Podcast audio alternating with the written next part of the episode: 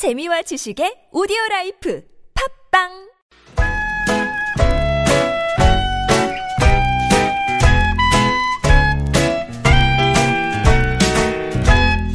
메마른 마음에 산뜻한 문화의 바람이 붑니다. 이다혜의 책 그리고 영화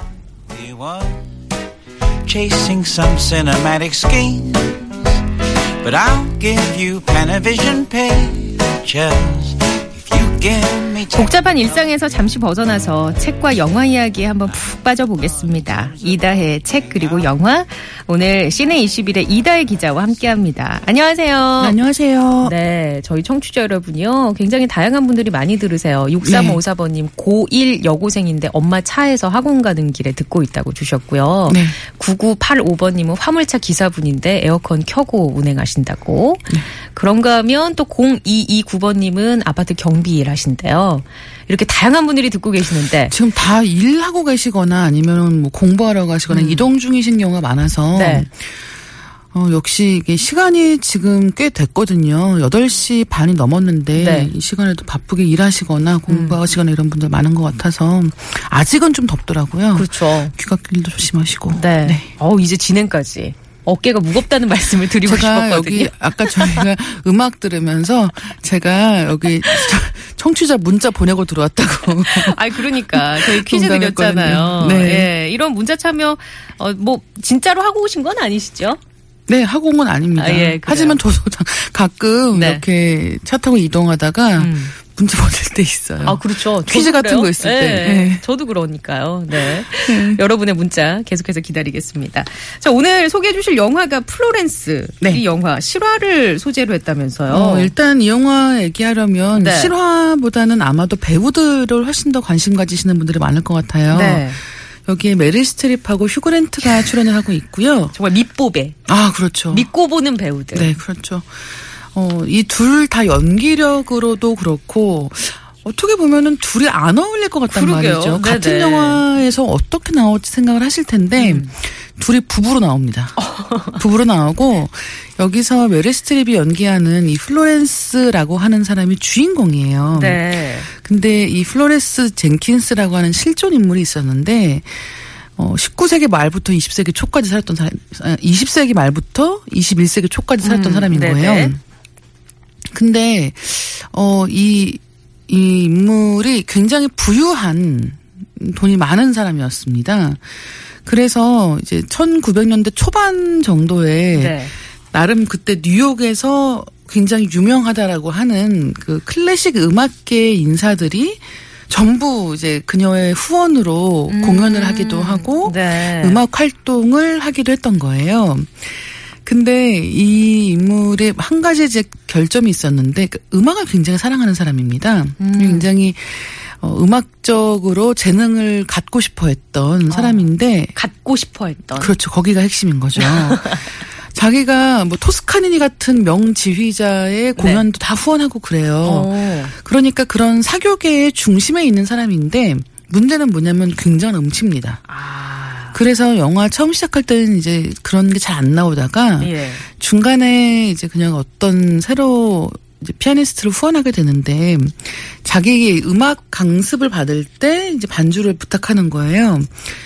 반주를 하면서 노래하는데 그때 이제 이 음악 선생님도 굉장히 유명한 분이 오는 거죠. 네네. 노래를 막 부르는데 정말 왜 아, 아, 막 이런 식으로 부르는 거예요. 어떻게 불렀다고요? 다시 하지 않겠습니다.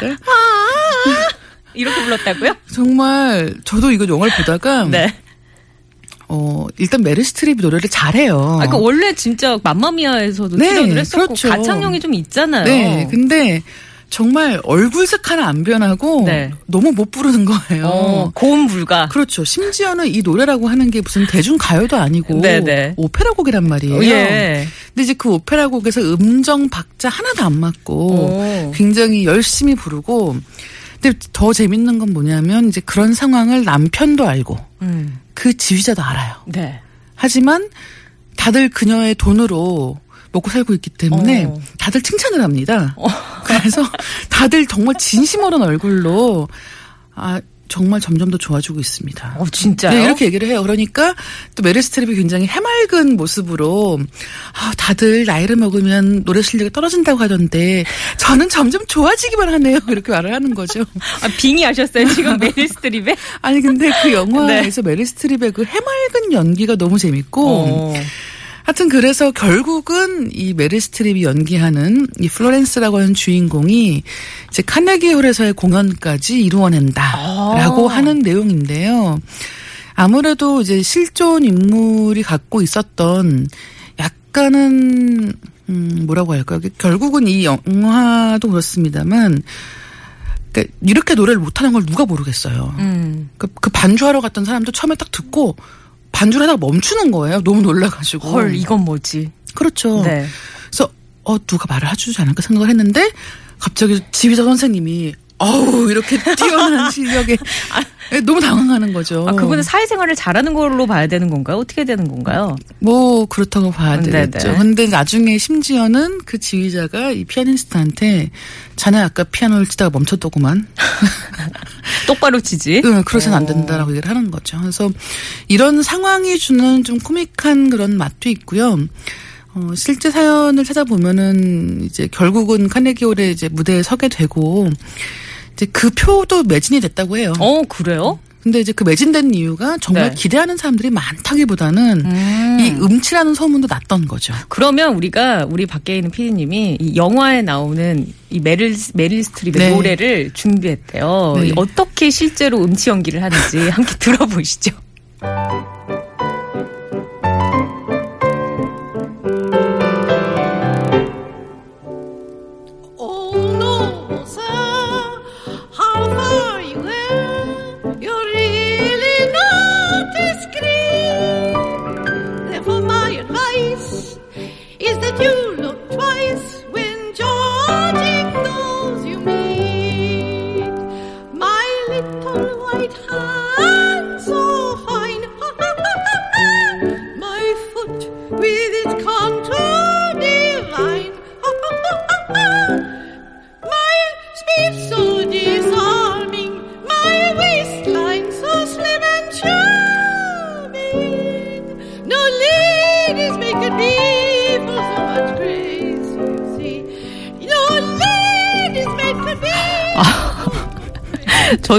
생각이 들었어요. 아니 메릴 스트립이 트로트를 하면 참 잘했겠다.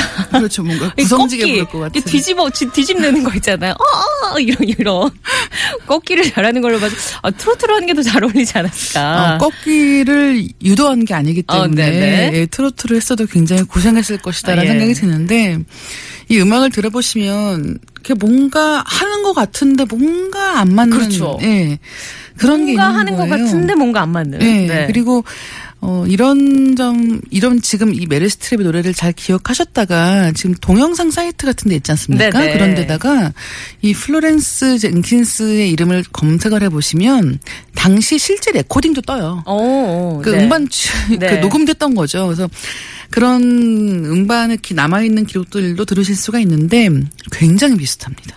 그래요. 그래서 역- 역시 이 음치 연기라고 해서 단순히 못 부른다고 되는 게 아니구나라는 네. 것도 아실 수가 있죠. 아니 그래서 저도 실제로 자료를 찾아봤더니 그 젠킨스란 플로렌스 젠킨스라는 네. 사람이 흑백 사진에 이렇게 천사 복장을 아, 하고 날개에 이렇게 달려 있는 네. 옷을 입고 이렇게 이렇게 웃고 계시는데 네. 굉장히 편안해 보이시더라고요. 그렇죠. 어, 그래서 이분은 그 어떤 천부적인 재능과 상관없이 본인이 굉장히 행복감을 여기서 그렇죠. 느끼는구나. 그리고 그런 모습을 메릴 네. 스트립이 굉장히 정말 천연덕스럽게 연기 어. 잘해냅니다. 예, 매, 그 휴그랜트는 어때요? 둘의 케미는 괜찮아요? 휴그랜트도 어떻게 보면 사기꾼이죠. 예. 아내를 속여서 또 아내 그 한편은 또 아내의 행복을 위해서 그렇게 음. 하는 것이기도 한데 또 가만히 보면 또 이렇게 뒤에서 다른 여자를 만나고 있는 것 같은 낌도 오, 있거든요. 그래요. 네, 그런 인물 이 두 사람이 같이 나올 때 보면 그래서 약간 아슬아슬한 것 같은데 둘이 있을 땐 또 굉장히 행복해 보이고 그것도 포인트가 될 수 있겠네요. 그렇죠. 관람 예. 포인트가. 네, 그래서 어, 인간에게 행복이란 뭘까라는 생각도 좀 하게 되는 네. 그런 좀 코믹한 영화입니다. 그러게요. 결국은 포기하지 말고 네, 꿈꾸는 대로 하다 보면 행복이 찾아오지 않을까. 네. 자, 그러면 아, 갑자기 그 노래 아까 하신 거 다시 듣고 아니, 싶어지는데. 아니, 아닙니다, 아, 예, 아닙니다. 알겠습니다. 어, 정답 발표할게요. 저희가 와이파이 퀴즈 드렸습니다. 세계 음악인들이 공연하고 싶어하는 꿈의 무대 정답은 어디라고요? 카네기 홀입니다. 네, 카네기 홀. 많은 분들이 정답 주셨습니다. 그 중에 선물 받으실 분 0229번님, 그리고 8728번님, 이 두 분께 저희가 선물 보내드릴게요. 고맙습니다. 자, 노래 한 곡 들을게요. 맘마미아에서 메릴 스트립이 부른 댄싱 퀸 골랐습니다.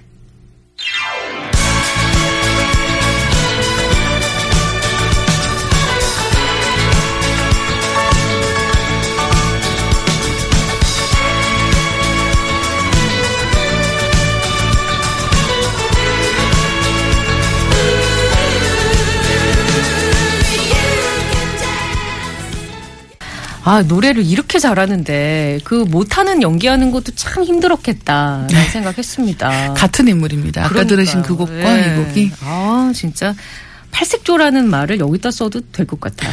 그리고 메릴 스트립의 연기는 그 연기를 잘한다라고 했을 때 막 힘주는 연기를 잘하는 경우도 있지만 이번 이 플로렌스 같은 경우에는 어깨에서 힘 쫙 빼고 어, 정말 아무 긴장 안 한 것처럼 네, 네. 이렇게 연기하는데 그게 웃기기도 하고 감동적이기도 하기 때문에 아, 역시 대배우는 대배우다라는 생각이. 들더라고요. 5356번님이 저도 음치인데 용기를 내서 도전해봐야겠습니다. 참 재밌네요. 라고 하셨는데. 네. 뭘 도전을 하신다는 건지. 카네기 홀에.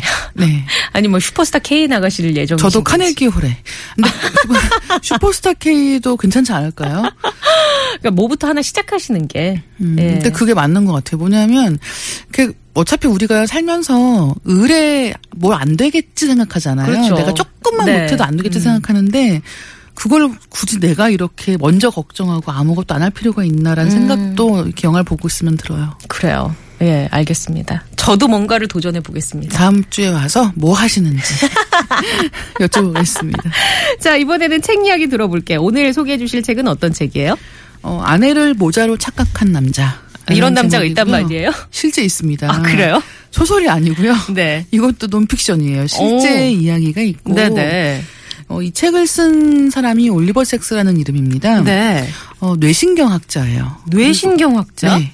그리고 지난해 여름에 네. 이제 세상을 떠나서 올해 이제 일주기가 얼마 전에 지났는데 네네. 이제 그런 어, 이 올리버 섹스의 이야기가 어떻게 보면은 최근에 책들의 개정판이 쫙 나오고 있어요. 근데 뇌신경학자가 자기 환자들에 대해서 쓴 그런 이야기가 어떻게 일반 독자들한테 재밌을 수 있을까 싶으실 텐데 네.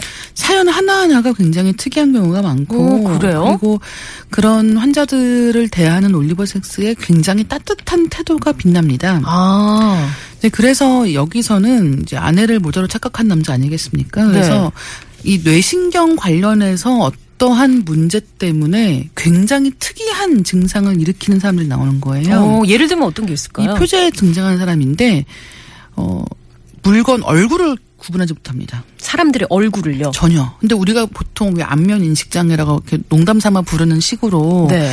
얼굴 잘 기억 못 하시는 분들 계시잖아요. 예, 예. 근데 그런 정도가 아니라 네. 얼굴과 다른 물건을 사- 구분하지 못하는 거예요. 어. 그래서 이게 어느 정도 심각한 건지를 알 수가 없지 않습니까? 네. 근데 이제 이 선생님을 만나고 상담을 받은 거죠. 상담을 다 받고 아 그럼 전 이제 가, 그만 가보겠습니다. 너무 이렇게 예의 바르고 이런 사람인 거예요. 네.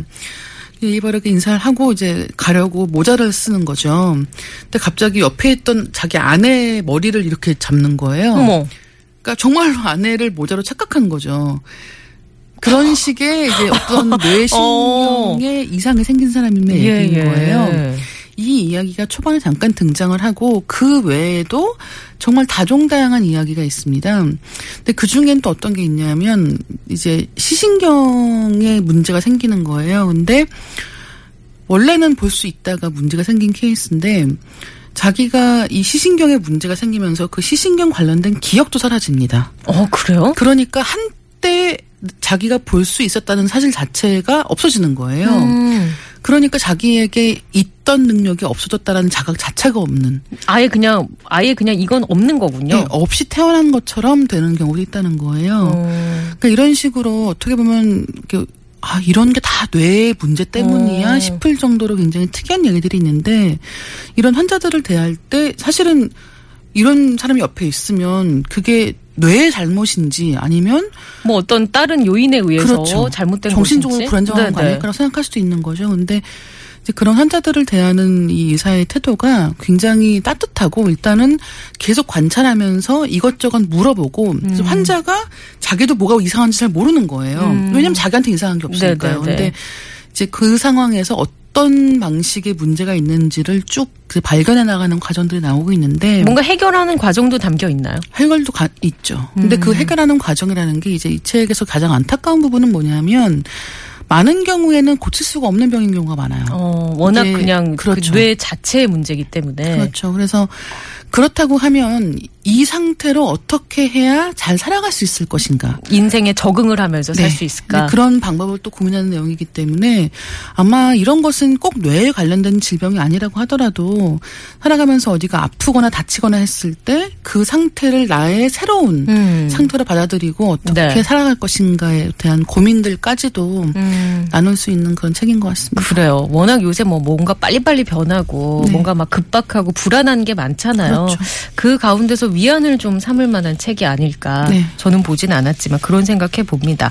아, 이렇게 얘기 나누다 보니까 벌써 시간이 다 돼서요. 마무리를 해야 될 것 같아요. 네, 저는 또 다음 주에 오겠습니다. 알겠습니다. 예, 조심히 들어가시고요.